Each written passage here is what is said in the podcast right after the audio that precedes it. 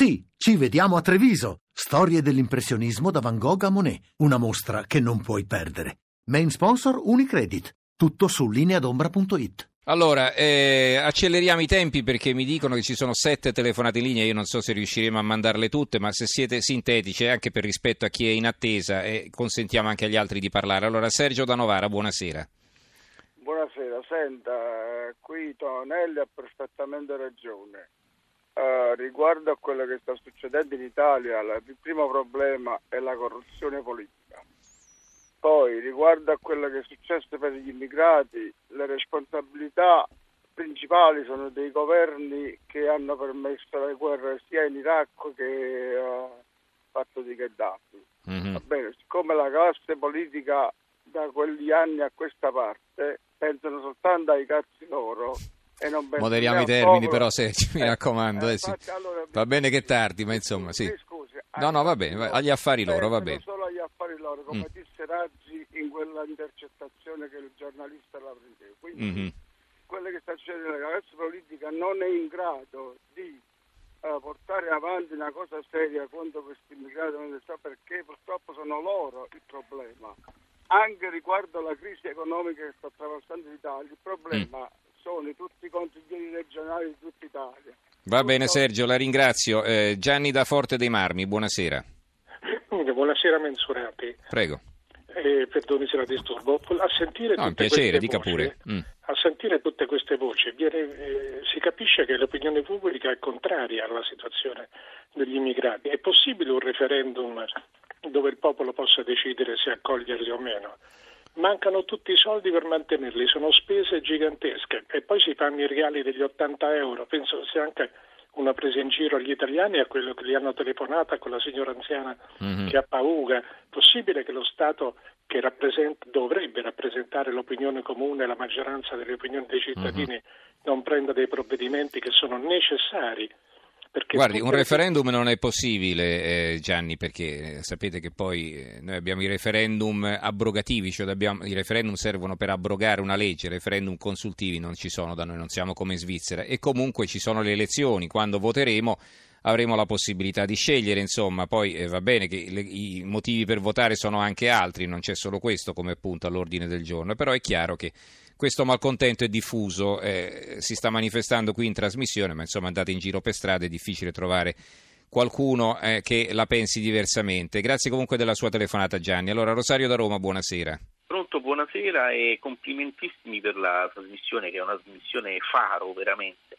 Grazie. Io mh, penso che la cosa importante sarebbe riqualificare la ridistribuzione di queste persone nell'area ONU cioè siamo 195-200 paesi dell'ONU, eh, quindi si potrebbe risolvere portando delle persone riconosciute chiaramente come rifugiati in, in Brasile, in, in, Argentina, piuttosto che in Australia, cioè tutti i paesi eh, dovrebbero creare dei filtri, un'intelligence apposta mm. e probabilmente questo sarebbe sicuramente eh, un, un, un, ottimo mh, mm, diciamo, contrasto anche, anche, a quelle eh, reti eh, di malaffare criminali che mm-hmm. poi il problema, vede, Rosario, il problema è che non riusciamo a metterci d'accordo in 28 eh, paesi so. in Europa, vogliamo mettere d'accordo 160 in sede ONU, insomma è complicato, sarebbe bello se, se tutti si mettessero d'accordo, ma io la vedo molto complicata, la vedo molto difficile. Comunque grazie anche per questa sua proposta. Michele da Pistoia, buonasera.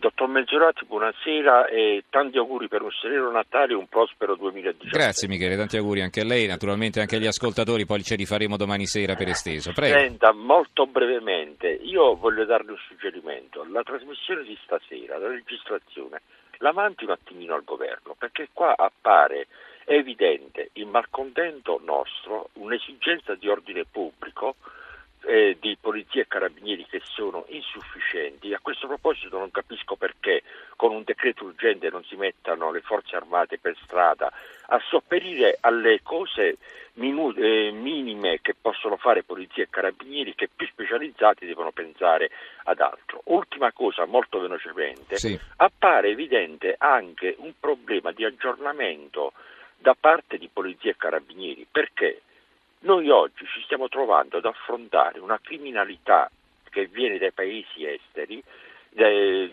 sì, dico bene, da questi paesi dove non siamo abituati, cioè noi prima avevamo il brigatista, il terrorista in genere che era abituato a nascondersi, a non farsi identificare, eccetera. Qui siamo in presenza di cose nuove.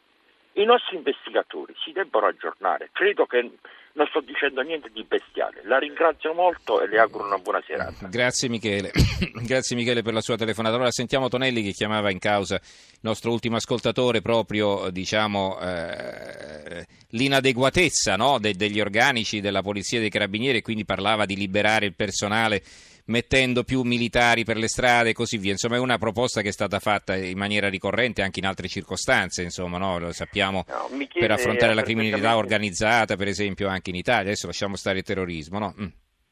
No, Michele ha perfettamente ragione. Devo dire la via maestra non è quella dei militari, perché chiaramente serve un livello di professionalità e alla fine rischiamo, cioè, difficilmente riusciamo con un surrogato. Il problema è che servono, ha detto bene anche mm, sempre Michele, il fatto del del, dei livelli di professionalità che devono cambiare. È quello che è stata la battaglia che abbiamo fatto dai fatti di Charlie Hebdo quando abbiamo stampato oh, 500.000 cartoline e le abbiamo distribuite in tutti gli incroci delle, delle, delle città eh, con lo spazzolone lavando, dice, per, per, la sicurezza dei cittadini rubiamo il posto al lavavetri come sa, cercando di mandare queste cartoline al Presidente Renzi. Servono dei livelli formativi differenti però se qui noi continuiamo a tagliare, tra l'altro vuol dire la nostra proposta, la ricetta della Massaia che proponemmo al governo era di 18 milioni in tre anni, pensate 6 milioni all'anno quando ne spendono 7 solo per le pulizie a Montecitorio, allora proprio era irrisorio, qui è per quello che parlavo prima di gestione infausta di Alfano e Panza, perché proprio per il fatto stesso di dover fare dispetto, di non voler aprire ad un dialogo con i tecnici interni, che poi siamo noi i rappresentanti del personale, hanno eh, rifiutato di voler eh, prendere in considerazione. Ma queste sono delle responsabilità infinite. Spero che l'Italia non debba trovarci a dover pagare e, e, e, dovermi trovare domani che su una questione su fatti di sangue di dire scusate ma l'avevamo scritto nella roccia, come dire queste situazioni. Qui infatti mi voglio augurare che oggi con una persona, un capo della polizia come Gabriele e un ministro come Minniti, che quantomeno è più competente, possano questi convincere assieme a tutte le opposizioni il governo a dover allentare i cordoni della borsa, perché qui se non ci sono delle risorse noi mm. non ne usciamo. Allora, eh, le ultime due telefonate, poi un breve commento finale dei nostri ospiti e poi chiudiamo. Allora, Luis dalla provincia di Padova, buonasera. Buonasera. Io ho sentito su buonismo e malcontento hanno già detto altri, io dico solo attenzione, perché andando avanti così purtroppo rischiamo di introdurre un diritto penale del nemico, adesso è un concetto di dottrina giuridica che non sto qui a spiegare, però c'è questo rischio. D'altronde è anche vero che non si può lasciare andare sulla sicurezza sociale, sulla difesa sociale Speriamo che i nostri politici riescano a fare un giusto compromesso tra queste due esigenze, però la vedo dura. Eh, per quanto riguarda poi la scena internazionale, oggi forse sarebbe opportuno trovare delle risposte a livello sopranazionale internazionale. Certo, anche lì mettere mm-hmm. d'accordo eh, parecchi paesi è difficile però io vedo un grosso rischio che venga introdotto un vero e proprio diritto penale del nemico e se questo verrà fatto sarà una falla aperta che ci travolgerà tutti. In 10-20 anni però ci rimetteremo tutti. Speriamo prevalga la ragione. Buonasera. Grazie Luis. Allora, eh, qualche altro messaggio? Ezio d'Arezzo. La penso come signor Tonelli, ma auspico che si inizi a costruire una connessione fra Stati per le informazioni immediate per quanto riguarda eventuali rilevamenti di persone pericolose in transito o fughe di terroristi dalle carceri. Poi sentiremo fra breve anche il Presidente Stucchi sul coordinamento internazionale, se è, europeo, diciamo, cominciamo dall'Europa, se è sufficiente o no. E, eh, Matteo dalla Mezzia Terme, le nostre forze armate sottopeso o obesi saranno preparate, sottopeso e obesi eh, saranno preparati in un eventuale attacco, selezione zero, ve lo dico da ex militare e da volontario. Ancora, eh, dunque, il fatto che Poletti lo abbia detto prima non inficia il fatto che lui consideri quella poverina come una che è meglio che stia fuori dai piedi. Poletti Dixit, mensurati la cronologia, non cambia le cose. Claudio da Roma, a parte lui ha detto alcuni di quelli che stanno fuori, io so che è meglio togliersi dai piedi, non so a cosa si riferisse, come e aveva detto anche questo, ma nessuno l'ha riportato, ha detto questo non significa che i migliori siano quei 100.000 che se ne sono andati, mentre gli altri 60 milioni che stanno in Italia, in Italia sono dei pistola, cioè dei fessi, e anche questo non è che sia del tutto sbagliato. Quindi attenzione. Eh, analizziamo sempre i contesti, non, eh, adesso va bene, eh, io non, non sono amico di Poletti, quindi non me ne importa nulla, però insomma vediamo bene che cosa ha detto e, e non inchiodiamolo soprattutto a sta storia di Fabrizia, mi sembra veramente scorretto. Allora, Gio da Firenze, buonasera.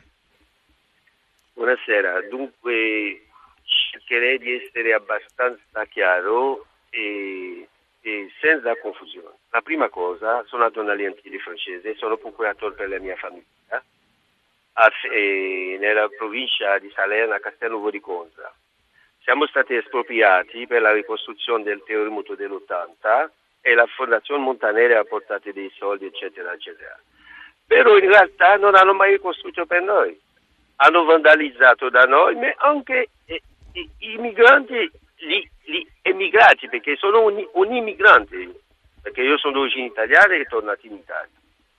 Dunque, alla nostra delinquenza, così che una volta era in città, nei paesielli si sono aggiunti questi qua.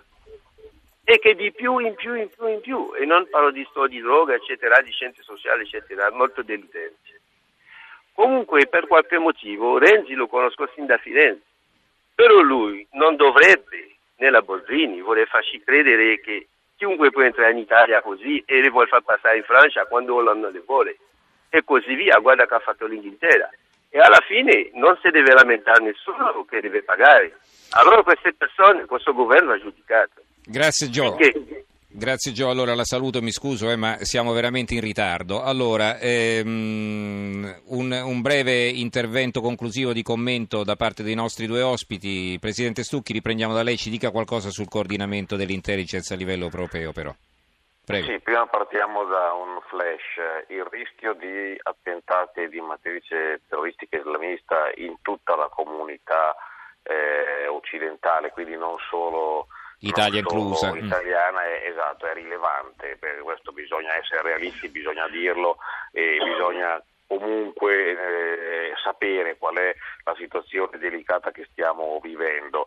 Non è accaduto nulla fino adesso nel nostro paese perché c'è uno sforzo eccezionale compiuto da uomini che spesso non sono eh, adeguatamente motivati, eh, che mettono tutta la loro passione, il loro impegno e, e tutte le loro energie per controllare una serie di situazioni ma possiamo garantire lo stesso livello di risultati, la stessa qualità del lavoro svolto solo se aumentiamo il numero di persone, il numero di strumenti messi a disposizione, visto che quotidianamente aumentano i soggetti da controllare e i luoghi da attenzionare. Se non facciamo questo ci troviamo in difficoltà e quindi eh, una situazione e poi, insomma, lei sa meglio di me, anche se non ne può parlare, dico sa meglio di me anche se ne, non ne può parlare, quanti attentati sono stati sventati ed è giusto che non si sappia, eh, poi tra l'altro, no? Perché, Assolutamente, eh. la maggior parte dei risultati positivi che, vengono, che si ottengono da chi deve lavorare in silenzio non sono assolutamente noti ai cittadini, ma è giusto così perché si tratta di un lavoro riservato mm-hmm. che in via preventiva permette di innescare un qualcosa che potrebbe avere delle conseguenze sì. drammatiche. Questo però è il lavoro che funziona così in tutto il mondo e per fortuna da noi funziona. Però Poi, dicevo non possiamo mm. sovraccaricare di lavoro chi oggi sta già facendo molto tanto per, eh, per, per, quanto riguarda la propria attività lavorativa. Per quanto riguarda invece l'Europa, un altro flash. Sì, mi raccomando. Con sì. alcuni paesi vi è effettivamente una collaborazione piena e vi è uno scambio di informazioni praticamente in tempo reale. Non è così con tutti i paesi e io credo che sul terrorismo, almeno sul discorso della minaccia terroristica, ci debba essere invece un total sharing da parte di informazioni non solo dell'intelligence, non solo del comparto sicurezza mettendoci dentro le polizie ma anche delle procure perché spesso il segreto istruttorio fa sì che non si conoscano che determinati soggetti che sono indagati in un paese e sono spostati temporaneamente in un altro sono soggetti pericolosi per quello che stanno compiendo nel secondo paese. Perfetto, allora eh, Tonelli a lei le conclusioni. Come ci si deve muovere a questo punto? No, spero che questi fatti... Mi raccomando in un minuto, eh in un minuto siano, possono rappresentare un'opportunità guardandola in positivo eh, che siano momenti di riflessione guardando al passato, agli errori che sono stati commessi da parte eh, dei nostri dei governi precedenti, cioè quello di dover smantellare un apparato. Cioè, noi siamo sotto un'insidia che è fortissima. Magdi Alm, concordo con lui, sostiene che questa è una guerra non dichiarata, non convenzionale, ma è una guerra e va affrontata in maniera eh, con la determinazione e, con la, realisticamente. Se l'immigrazione deve essere una greppia per consorterie politiche, se deve essere una greppia per consorterie ideologiche, e allora qui noi abbiamo finito di parlare, dobbiamo rissare la bandiera del buonsenso. Colgo l'occasione per fare tutti gli auguri di buon Natale e per il prossimo anno che possa, possa, essere più prospero e più sicuro, visto il mio settore di lavoro. Certo, e questo ci auguriamo tutti. Allora, grazie al senatore Giacomo Stucchi, Buona. esponente della Lega Nord e anche presidente del Comitato parlamentare per la sicurezza della Repubblica, il Copasir. Buonasera senatore, buonanotte. Buonasera e auguri a tutti. Grazie eh, anche a lei e, e, salutiamo anche Gianni Tonelli, segretario generale del SAP, il sindacato autonomo di polizia. Grazie Tonelli, buonanotte Grazie anche a lei. Grazie a lei, mensurati, buonanotte. Allora, abbiamo ancora qualche, un minuto, ecco, giusto per leggere qualche titolo. Eh, sul Monte dei Paschi, il Corriere di Siena naturalmente ci apre, Babbo Stato salva il monte ma eh, ci aprono anche alcuni giornali eh, tra i più importanti. Allora, il Corriere della Sera, MPS, la mossa del governo, la Repubblica, banche, la resa del Monte dei Paschi, il Sole 24 ore decreto salvabanche, lo Stato entra in MPS e poi loro hanno diverse tabelle, filo diretto le risposte ai lettori sul caso Montepaschi, ecco le conseguenze per i detentori di obbligazioni e caso per caso cosa succede ai risparmiatori. Quindi parecchie pagine dedicate a questo tema sul Sole 24 ore. Salvataggio MPS entra lo Stato, l'apertura del messaggero ed è anche l'apertura del giornale. Lo Stato salva il Montepaschi, ecco cosa succede ai risparmi. Va bene, abbiamo eh, eh, pochi secondi, vi leggo allora l'apertura della Gazzetta del Sud, ecco l'autostrada del Mediterraneo, Gentiloni, utilizziamo la via della nuova A2 come spunto per ridare la speranza al Sud, chiuso anche l'ultimo cantiere con l'apertura della galleria Laria, l'ANAS cambia nome alla 3. Insomma, la Salerno-Reggio Calabria è finita e in effetti ricordi i sorrisini l'anno scorso quando Renzi annunciò che il 23 eh, di dicembre dell'anno seguente di quest'anno sarebbe stata inaugurata la Sereno Reggio Calabria, beh questa è senz'altro una promessa mantenuta, va bene, ci fermiamo qui. Allora ringraziamo tutti i nostri ascoltatori, ringraziamo anche Carlo Silveri che ha curato la parte tecnica, Gianni Grimaldi in regia, eh, Giorgio Allegretti, Carmelo Lazzaro e Giovanni Sperandeo in redazione. Grazie anche a tutti voi per averci seguito. Linea Giornale Radio ad Alberico Giostra. Buonanotte.